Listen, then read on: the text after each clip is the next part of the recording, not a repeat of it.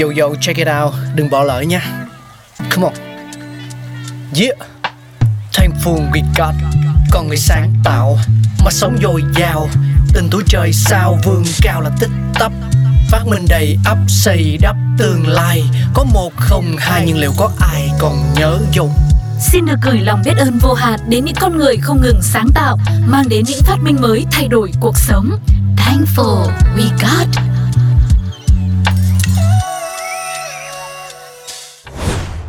Thời học sinh, còn xa lạ gì với máy tính cầm tay. Thế nhưng bạn có biết nó ra đời từ khi nào không?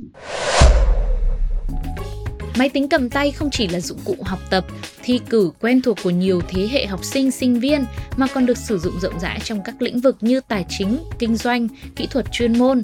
Tuy nhỏ bé, nhưng đằng sau thiết bị hữu ích này là cả quá trình nghiên cứu chế tạo và không ngừng cải tiến của nhiều nhà phát minh thiên tài công cụ tính toán đầu tiên trong lịch sử xuất hiện từ khoảng 2.000 năm trước công nguyên, chính là chiếc bàn tính abacus hay còn gọi là abacus của người Ai Cập, La Mã và Sumer. Công cụ này rất sơ khai, chỉ gồm các hàng hạt đại diện cho con số trên một tấm bảng hoặc rãnh trượt.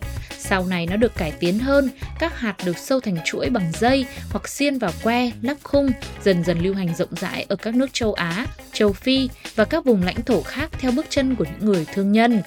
Sang thời kỳ phục hưng, cụ thể vào năm 1642, thiên tài toán học Blaise Pascal đã phát minh ra máy tính cơ học, thiết bị đầu tiên có khả năng thực hiện các phép tính cơ bản mà không cần đến trí tuệ của người dùng. Chiếc máy này có thể thực hiện trực tiếp phép cộng, trừ, còn đối với phép nhân chia thì cần phải thực hiện lặp lại nhiều lần phép cộng.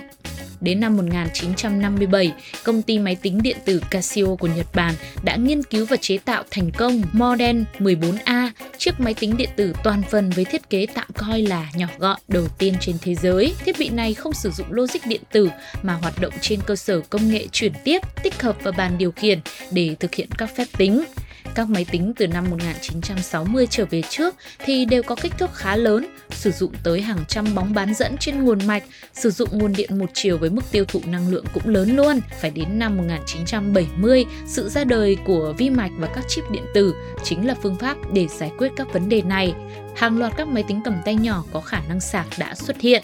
Trong thập niên 80-90 của thế kỷ 20, với sự phát triển chóng mặt của khoa học công nghệ đã tạo điều kiện để các hãng cải tiến, tung ra thị trường nhiều mẫu máy tính khoa học hiện đại với giá rẻ.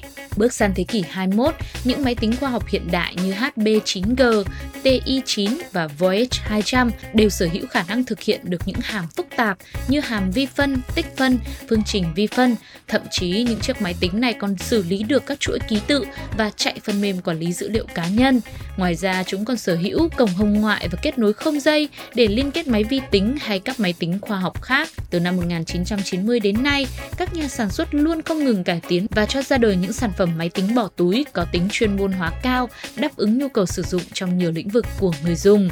Qua hành trình hơn 400 năm không ngừng cải tiến và phát triển, từ máy đếm sơ khai của Pascal trở thành chiếc máy tính khoa học bỏ túi hiện nay đã in dấu nỗ lực và khả năng sáng tạo phi thường của con người nhằm biến cái không thể trở thành cái có thể.